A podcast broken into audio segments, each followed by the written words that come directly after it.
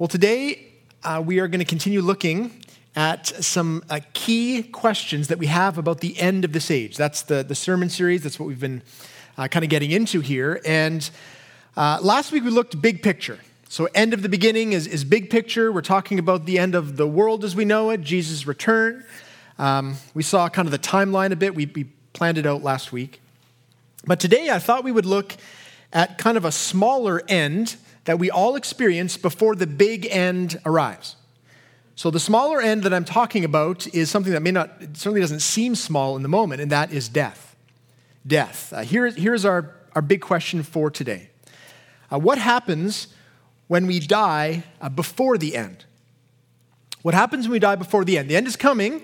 We're going to keep talking more and more about that every week, but, but right now, there is still the end of our life. And so, the question that many people ask inside and outside the church is what happens when we die before the end? Um, this is something that brings a lot of fear and certainly a lot of mystery when it comes to uh, humanity as a whole. Right? If you think about what is the question that people want an answer to, it, it's probably what is going to happen when I die. And for most people, there's just a lot of mystery around that. So it tends to be a subject that we don't really talk about. In fact, most of the time, the comfort that we get when it comes to death, uh, I would say these days, is, is more of a feeling of comfort rather than actual comfort. Uh, the feeling of just, you know, sort of warm, encouraging words at the, at the time of death rather than actually a, a reason for having comfort in death. Uh, let me give you a couple examples of, of why uh, I think this is so or how I've seen this in our world. Uh, one comes from uh, a show that Don and I have been watching called Anne with an E. It's the Anne of Green Gables uh, reboot. I'm sure many of you are into it because it's fantastic. Um, but one of the episodes that we saw recently, uh, there was one of the character that was dying.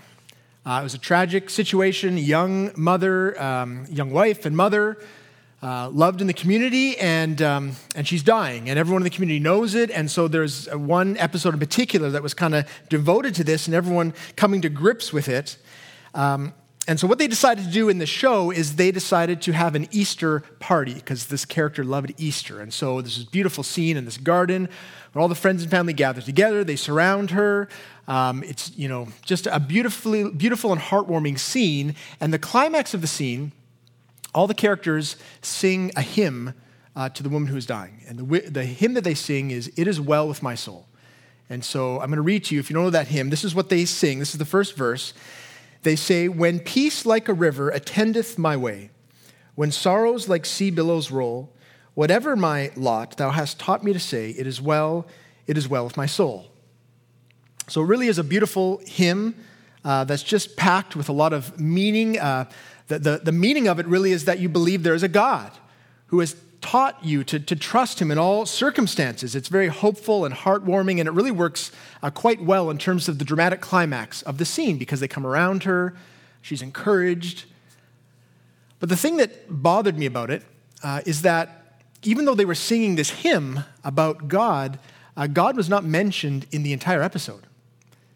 In fact, no part of the gospel, no part of Jesus, there was scene after scene of characters coming to, to this woman who's dying to sort of comfort her and deal with it and grapple with it. No one ever asked her, Do you know where you're going when you die? No one ever spoke to her about the hope that, that she should have in Jesus. I mean, everyone in this community goes to church on a Sunday. It bugged me, but it wasn't surprising. Because, because we know that this is a secular show written by people and produced by people who, who probably have uh, no biblical convictions. But if that's the case, I kind of got to wondering, you know, why would you include that hymn at all? Like, why would that be your source of comfort? And I think the reason is because our culture wants to feel comforted in death without actually having to believe anything about what happens when you die. And so they're like the warmth, they're like the, the words without any meaning behind it. I'll give you another example, not from TV land, from real land. Um, a pastor, a friend of mine, was asked to do a funeral, uh, by someone he knew, and he said, "Look, I want you to come to this funeral for, um, you know, a family member that died. But but if you do it, you have to promise me that you are going to be very clear about the gospel." He said, "There's going to be people uh, coming that they, they don't know Jesus, they don't have any hope after they die. Now is the time. You, ha- you have to really be clear about it." And my friend said, "Yeah, okay, I will." And so he he came and he preached a message, and in the message, he challenged those who did not have faith. He said, Look, if, if you don't have faith, that's fine, but you need to be able to come and comfort this family in a way that is consistent with what you believe. You can't just come and, and give them empty words that you don't really believe. You have to be able to reconcile those two. His point was that there is only really one comfort in death, and that is Jesus. So the next day, he got an email from someone who was at the funeral, and they were not happy. They were very angry. He said, How could you, how dare you do that? We were mourning. You're, you're, you were supposed to comfort us. And my friend's response was, I was comforting you. I was giving you the only comfort that you really need and that you can actually grab onto in this time of death. But this person writing the email, they didn't want that. They just wanted the feeling of comfort. They, they wanted warm sounding platitudes like, He's in a better place, and you'll see Him again, which sound great, but they make no sense. If there is no God, and all we are is organic you know, bundles of matter that somehow attained consciousness millions of years ago, then none of that makes any sense. There's, there's no hope from a secular worldview for this life, and that is nowhere more apparent than in death. But the Bible, by contrast, the Bible goes far beyond mere feelings of comfort in death. It gives us real reason for comfort in death. In fact, you could say that the whole point of the Bible, the whole story, is all about lifting the tyranny of death off of human beings, off of our shoulders, and placing them on Jesus and saying, You do have hope in life and in death. And the Bible gives some of its most intense warnings to those people who are trying to find comfort without Jesus. So, again, big picture, big picture, Jesus is coming back. Death will be no more. But in the meantime, probably all of us here are going to die before that happens. So, so what does happen when we die? That's our question. In fact, we're going to have three questions that guide our time today. The first question is the one I already told you What happens when we die before the end? And there are two parts to this answer, biblically speaking. Number one, the souls of believers go immediately into God's presence. Immediately into God's presence. Uh, there's a lot of talk about this in the Bible, but these uh, two verses I want to highlight uh, give some details that are helpful. So here's James 2:26. says, "For as the body apart from the spirit is dead, so also faith apart from works is dead." So you see there what happens at the moment of death when we stop breathing, our body and our soul are separated. The body, we know, we, we deal with the body. The body we cremate, the body we bury, the body decomposes, but the soul, the spirit, lives on. Where does it go? 2 Corinthians 5 8. Yes, we are of good courage, and we would rather be away from the body and at home with the Lord. So there we have it. When we are away from the body, those who are, have faith, we are home with Jesus. And home uh, is heaven. Very clearly. I mean, Jesus, it says in the Bible, came down from heaven. Uh, when he ascended, he went back up to heaven. Uh, heaven is where Jesus dwells. And so when we are away from the body, we are immediately in the presence of Jesus in heaven. But we should take note that this is not the full version of heaven. I say that because at that point we will have no physical bodies. And it's pretty clear in Scripture that the kingdom of heaven is a physical place. There's lots of you know, talk about eating and drinking and feasting and, and singing. Jesus himself, of course, was resurrected. He had a physical body. He ate with his disciples. They, they touched his body. That's what we have to look forward to. But that doesn't happen right away. That happens at the return of Jesus. We're going to talk about that, about the resurrection, what that looks like. What we need to note, though, is for the moment, we are souls without bodies. The bodies are in the ground. We can exhume bodies, they're still there but our souls are at home with, with Jesus. For this reason, um, this time period, waiting for the return of Jesus, is sometimes called the intermediary state or the in between state, where our souls are, are waiting for, for that final day of judgment. now, some people have said that uh, during this time, our souls are asleep. They call it soul sleep or we're unconscious. And the idea is that, that yes, our souls are separated from our body, but then we're kind of just comatose, and then when Jesus returns, we wake up and, and all is well. Uh, they get this from some parts in the Bible where uh, people in the Bible talk about uh, sleep and death as kind of being synonymous. So when Jesus' friend Lazarus dies, he says to his disciples, We have to go and help Lazarus, he's asleep. And they say, well, if he's asleep, he'll just wake up, it'll be fine. Jesus says, no, no, I mean, he's dead. We really have to go help him. And so there's this idea sometimes, we see this where people say, well, that's what it means to, to die. But that's not what Jesus is saying. It's a metaphor. He's, he's describing death from our point of view. It seems like people are asleep. It's not actually the same thing. And in fact, uh, for the few examples we get of those souls in the intermediary state, they, they are awake. Uh, here's one of them. This is uh, fascinating if you haven't noticed this. Here's Revelation chapter 6, verses 9 to 11. Um, this is a, snapshot of those who have died for their faith, and, and they're waiting for the end. Here's what it says uh, When he opened the fifth seal, I saw under the altar the souls of those who had been slain for the word of God and for the witness they had borne.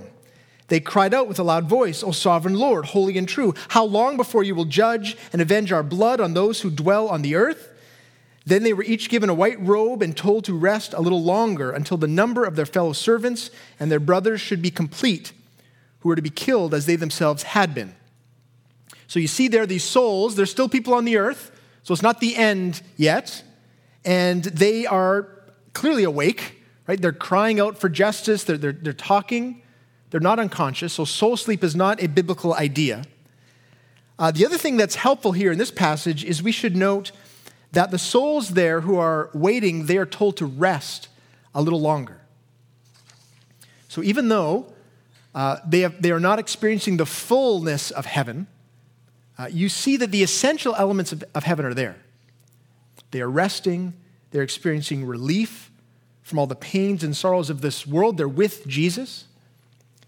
This is why uh, Paul says in Philippians 1:23, "My desire is to depart and be with Christ, for that is far better. He's saying, This is going to be great. This is better than what we got going on here on earth. So immediately we go to a much, much better place. There is true comfort in death because we leave all of the, the sorrows and pains of this world and we go to be with Jesus. So, so if you're wondering in your mind about all those who are Christians who have died from the past all the way back to the Old Testament, where are they? They are in heaven with Jesus. Millions, billions of them waiting for the final day when they will be resurrected. They will be rejoined with their, with their bodies.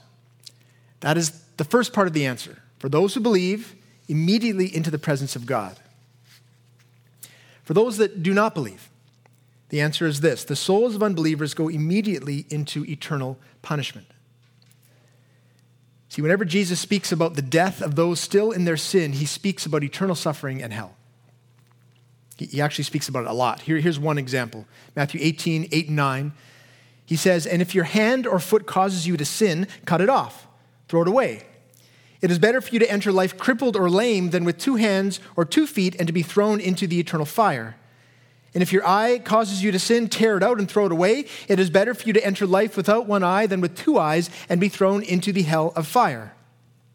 Now, we're going to talk more about the subject of hell. It's an important topic. We need to be clear on the details uh, on another Sunday, but for now, I just want you to see the link the link that exists between those who die in their sin and hell. That's a, it's a clear link, a causal link that we see in Scripture. And we also see that this happens immediately. We know this because of this, uh, there's this passage about the final judgment uh, that comes from Revelation chapter 20. And what you're going to see here is that this is the day of final judgment, but when it comes to Hades or hell, there are already souls in hell waiting for the day of final judgment. Here's Revelation 20, 13 to 15. It says, On that day, right, uh, final day, death and Hades gave up the dead who were in them, and they were judged, each one of them, according to what they had done. Then death and Hades were thrown into the lake of fire. This is the second death, the lake of fire. And if anyone's name is not found written in the book of life, he was thrown into the lake of fire. So everyone in sin is condemned to hell when they die. Um, but after the coming of Jesus and the final judgment, that experience of hell will change, just like it did with heaven. With heaven, we said that there was, um, there was an experience of heaven, but not a full experience because the, the physical dimension was not there. It's the same thing with hell. There's the experience of eternal torment and punishment, but it's not full yet. The full experience comes at the second coming because there too, those who do not believe are resurrected, and then they experience the physical dimension of that suffering. We know this because of what it says in Matthew 10 28. It says, And do not fear those who kill the body, but cannot kill the soul. Rather, fear him who can destroy both soul and body in hell. That lake of fire, the second death, um, that is a symbol, that is a metaphor for the experience of those who do not believe, who are having to pay for their sins for all of eternity. So, this is the big picture that we're given. The first death, the death that we see here and now when people stop breathing and they die, this opens the door to both heaven and hell. But for a time, we are separated from our bodies. When Jesus returns, everyone will be rejoined with their bodies and then judged. Those who are in Christ will then experience the fullness of heaven for all of eternity. Those who have rejected Christ and are dead in their sin, they will experience the second death and experience the fullness of God's wrath in hell. These are the very clear teachings of the Bible. That they're heavy teachings, but important for us to know. In fact, God made a point of saying this over and over again so that humanity would, would not have the mystery of death hanging over us, wondering what will happen. It's very clear what will happen. There are some follow up questions, though, that I think are important for us uh, to know, uh, to ask. Uh, the, the big question, I think, is this. Here's question number two Are there any second chances to believe after death? Are there any second chances? This is important because uh, human beings love second chances, for one thing, and especially when it comes to second chances in life, like, like after death, that's a very popular topic. Uh, there are a number of TV shows and movies that have uh, been based on this kind of a theme. I remember when I was a kid, there was a short lived uh, show just called Second Chance with a very young Matthew Perry and uh, someone, there's a guy who died when he was older and then sent back to his younger self and was there to coach him and help him to walk the right path so that he'd up end up in heaven. Uh, there are shows right now. There's one called The Good Place, which I haven't watched, but I basically I think it's about the same thing. Someone is sent to the good place, and she has to kind of do some things to make sure she stays there, rather than going to the, the bad place. I mean, people like these uh, shows because this kind of a theme is one that, I mean, it it kind of connects with our heart, doesn't it? Like, like if you were not part of the church and you were just to ask anyone, probably people would say, "Well, it only seems fair." That God would give us a second chance. I mean, how do we know what's going to happen after death? We can't go there. I know some people have written books about it, but you can't go there and come back. So, what, how do you know? It would make sense. It would be fair if God, we die and then we decide, oh, there actually is a heaven, there is hell. Now we will know. We have all the information we need. Isn't that how it should work? But in fact, in the Bible, we find just the opposite. Hebrews 9:27 says it this way: It is appointed for man to die once, and after that comes judgment. It's very clear that after the point of death, there's, there's only judgment. There is no more opportunity for mercy. In fact, Scripture always connects the final judgment, like how we are judged, with our life, with how we lived, with what we believed when we were alive. Uh, we see this in 2 Corinthians 5.10. For we must all appear before the judgment seat of Christ, so that each one may receive what is due for what he has done in the body, whether good or evil. It doesn't say for what you believed after you died. It says while you were in your body, body and soul together, that, that will determine how you are judged.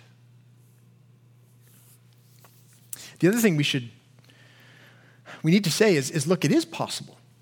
It is possible to know what's going to happen when we die. I mean, we're, we're seeing that right now. God has revealed it to us. In fact, God has been more than fair about giving us all of the information and insight that we need.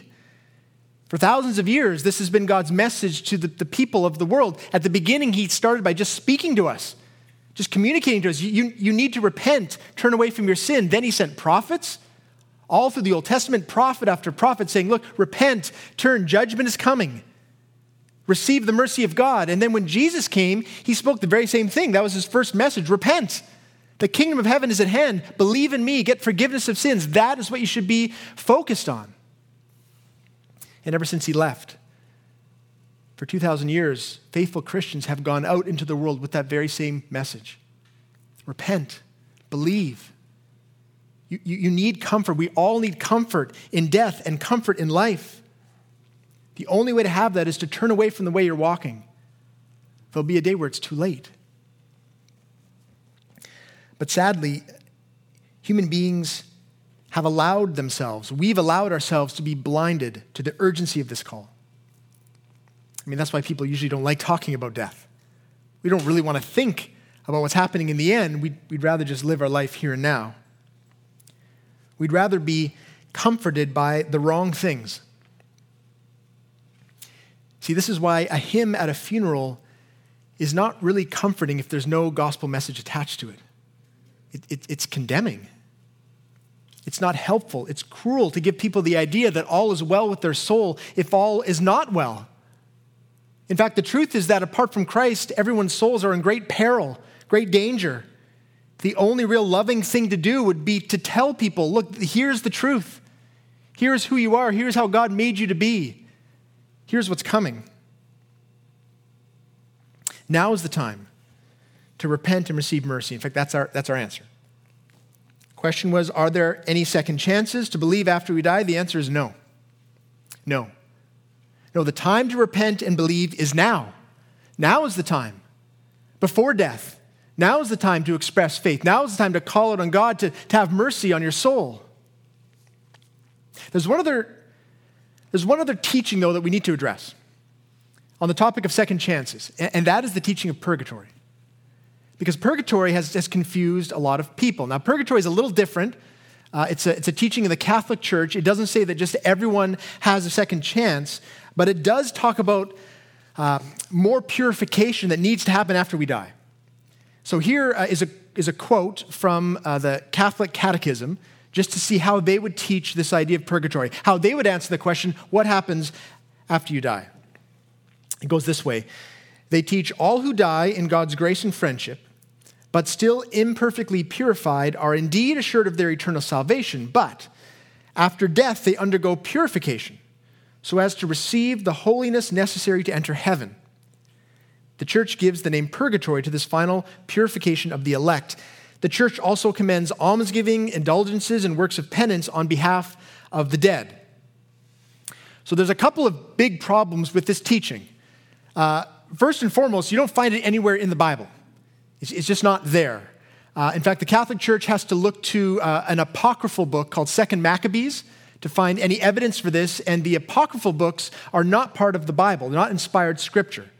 In fact, the Catholic Church itself didn't accept uh, Second Maccabees until the year 1545, so 1,500 years after the time of Jesus. Then they decided that it was uh, a legit book, and that was really only because of the Reformation that were pushing against their, their false view of salvation. So it's not in the Bible. Secondly, uh, purgatory is basically an extension of penance. You see it in there. And penance is, is where we pay for our sins, where we need to do certain things, give a certain amount, so that we will be righteous and pure and holy in the eyes of God, which is completely contrary to the gospel and not helpful. It's not actually comforting. In fact, it's burdensome. The gospel of Jesus says this. Here's 2 Corinthians 5:21.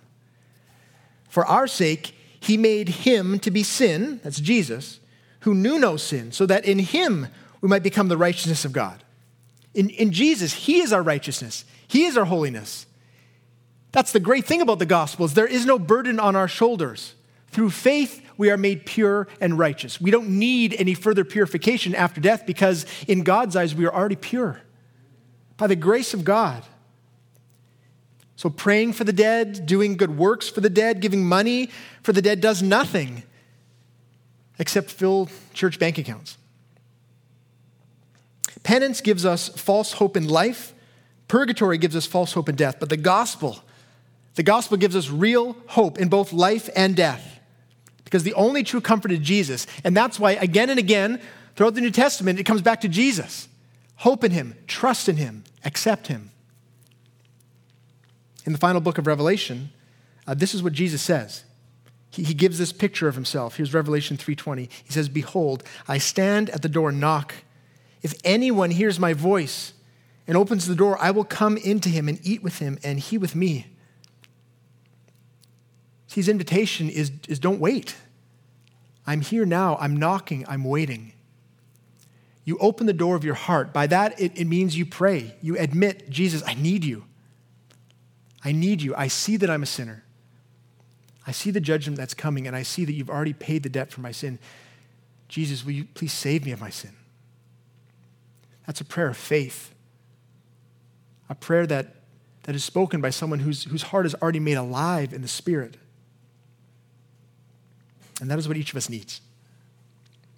That is our hope. If you're wondering, if you're a guest, if you're tuning in, wondering what every faithful church, what this church is about, is, is, is the hope that people will hear that and will say yes to Jesus. So that's the answer to the what. What happens when we die? What hope can we have in death before the end fin- finally comes?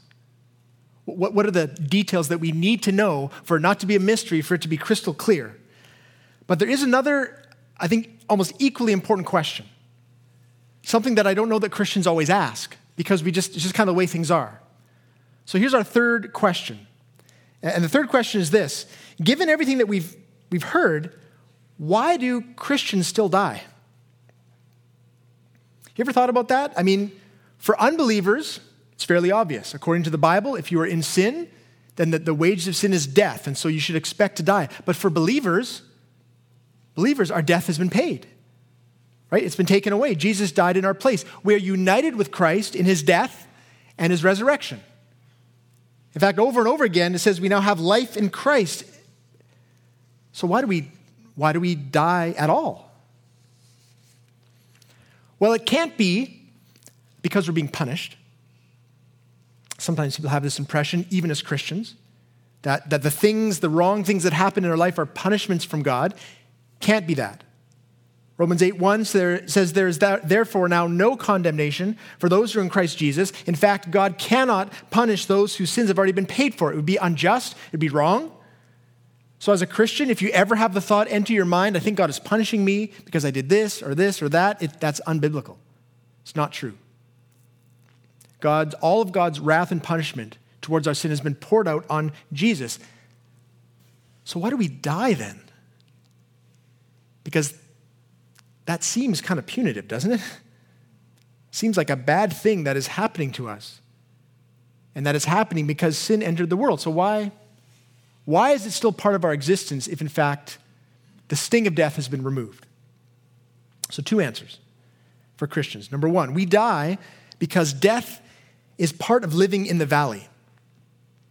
Remember last week we talked about the, the plot diagram of human existence, and there were two peaks. The first is the first coming of Jesus. He came, he lived for us, he died for us, he was re- resurrected, he ascended back up into heaven, and then we're waiting for the second peak when he will return and make all things new. In between is the valley. And in the valley, we talked about the fact that we are not fully experiencing everything that is ours in the kingdom. Everything that, that is ours as children of God, we aren't fully experiencing these things. And one of, one of those things we're not fully experiencing is the life that we have in Christ. So even though Jesus already defeated death, even though we are united to him in his death and his resurrection, that's baptism, right? We've, been, we've died to sin, we're alive in him. Even though all that is true, the first death is still part of our reality. Here's how the Bible explains it.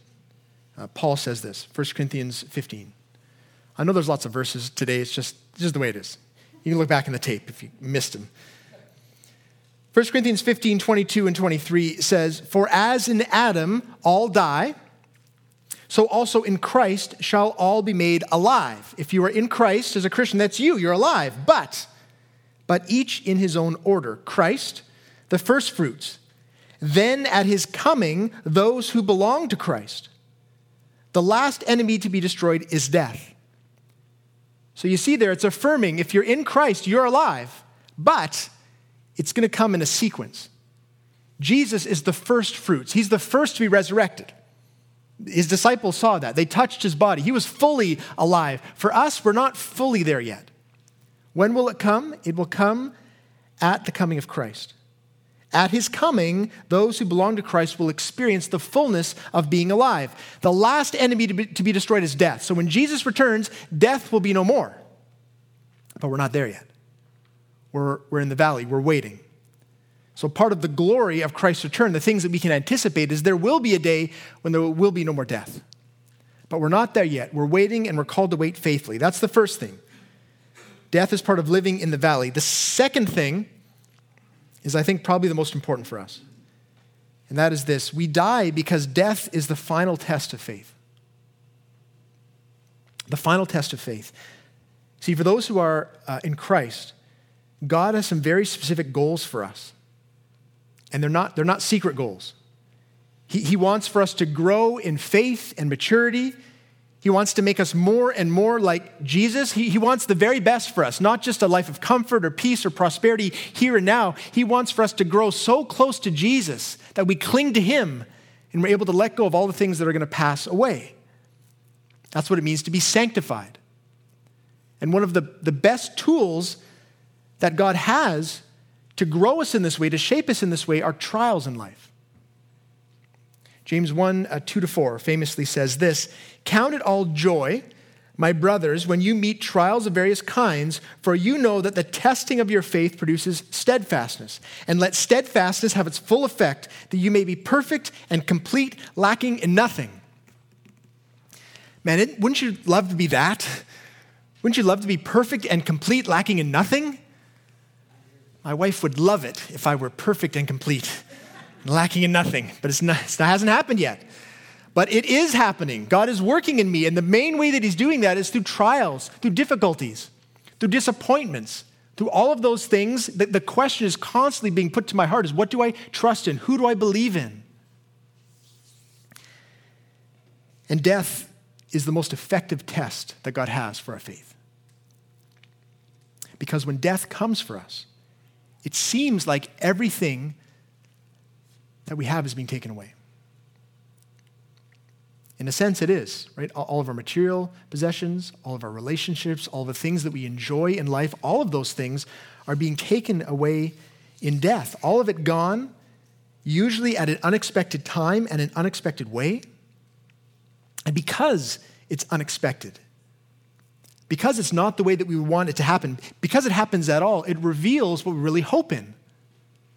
I mean, we may say, we may think that we really trust in God, but in those moments before death, in, in the diagnosis from the doctor, in, in the injury that we receive, in all of the, the pain and discomfort and all of that, what do we really hope in? Do we find ourselves distraught, hopeless, bitter, angry? Or are we able to see death the way the writers of scriptures see it? Something not to fear, not to dread, but an opportunity to glorify God and to demonstrate our faith. See, it's fascinating. In the New Testament, which speaks so much about the life we have in Christ, it also speaks about the importance of dying well, of meeting death with faith and courage. Look at Philippians 1:20. Paul says this, "It is my eager expectation and hope that I will not at all be ashamed, but that with full courage, now as always, Christ will be honored in my body, whether by life or by death. Paul's saying, I, I, have, I have a clear focus for my existence. It's the honoring of Jesus, and whether I live or whether I die, that is of no consequence. I, in whatever happens, I know where my, my hope is. I know what I'm clinging to, and what my goal is that I would honor Jesus. Look also at Revelation 2:10. This is the word of Jesus to the church. He says, Do not fear what you are about to suffer. Behold, the devil is about to throw some of you into prison that you may be tested, and for 10 days you will have tribulation. Be faithful unto death, and I will give you the crown of life.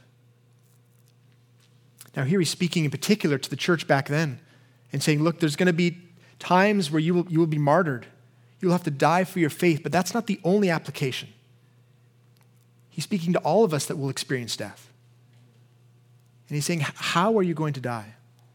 How are you going to meet that test? Are you going to cling to Jesus himself, or are you going to abandon your faith? I remember hearing the story of a friend of mine who went to visit an old uh, woman in the hospital. She's very near death. And my friend entered the room, and this, this woman was just so frail, just kind of sinking into the hospital bed. And as she came close, she opened her Bible, and, and the woman opened her eyes, and her eyes were just filled with, with light almost, life. And she said to her, Are you here to speak to me about my Jesus? I can't wait to see him. I'm going to see him really soon. She was full of hope, full of faith, dying faithfully, trusting in Jesus in the midst of whatever had gone on up to that point. This is the call this is, this is the response that happens when we truly understand the hope that we have in Christ. But before we end, I want to address kind of the, the other side of the coin.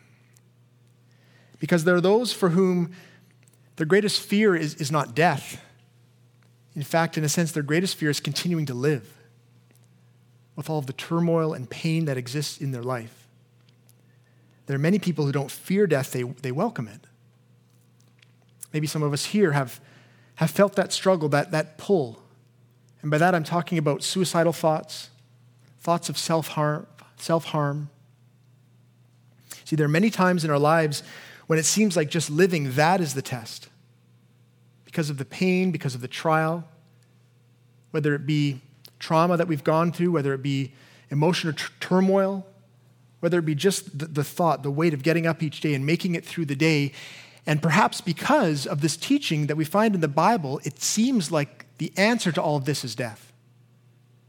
Because in death, there's relief. In death, there's, there's rest. It seems like the, the lie that we begin to believe is that then death is the answer.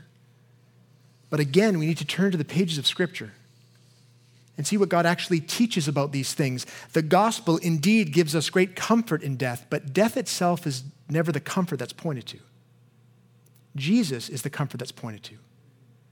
And if our desire is, is to be with Jesus, hear me, we can be with him now.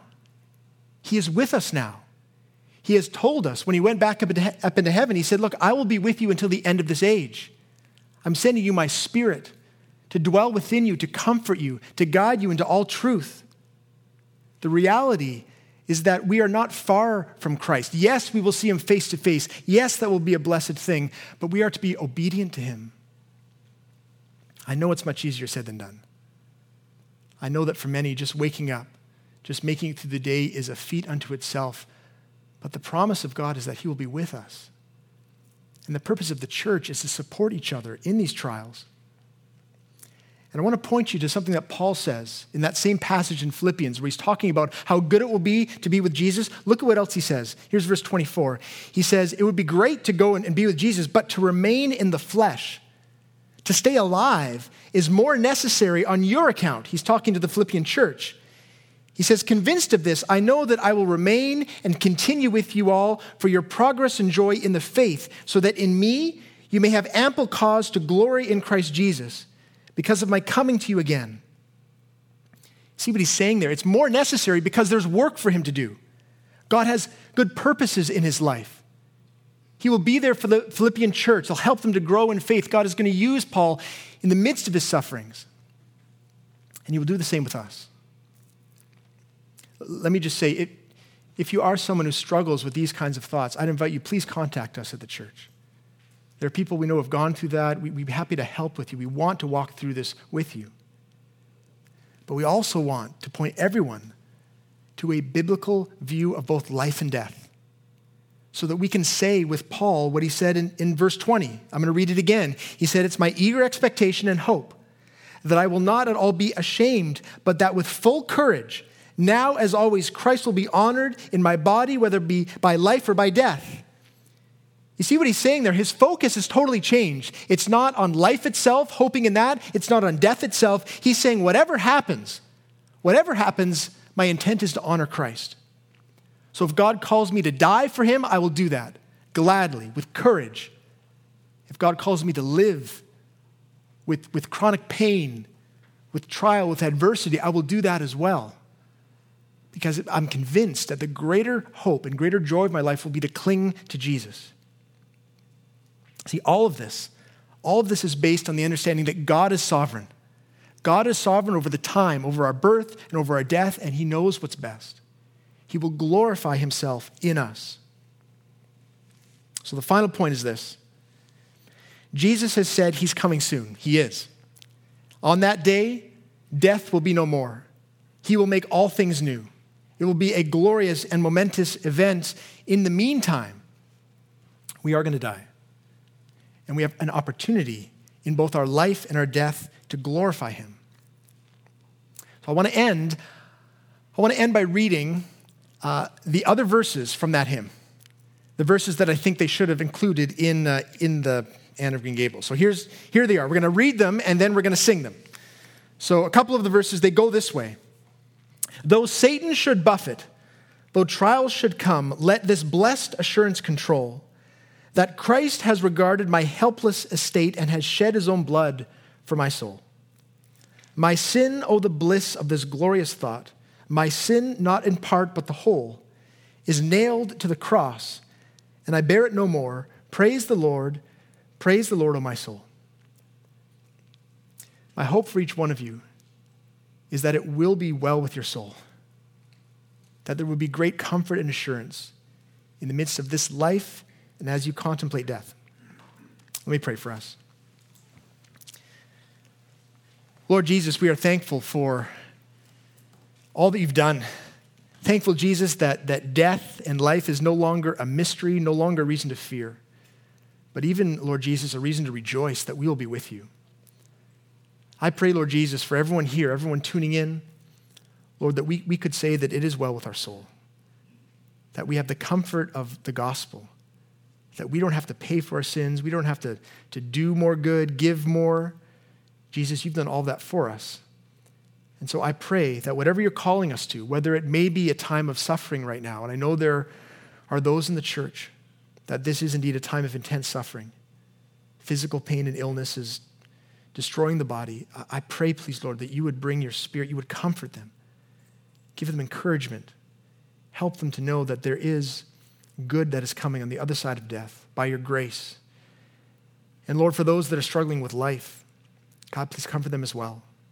Help them to know that it is not death that is the answer. Jesus, you are the answer. And what a great answer you are. I pray this in your name. Amen.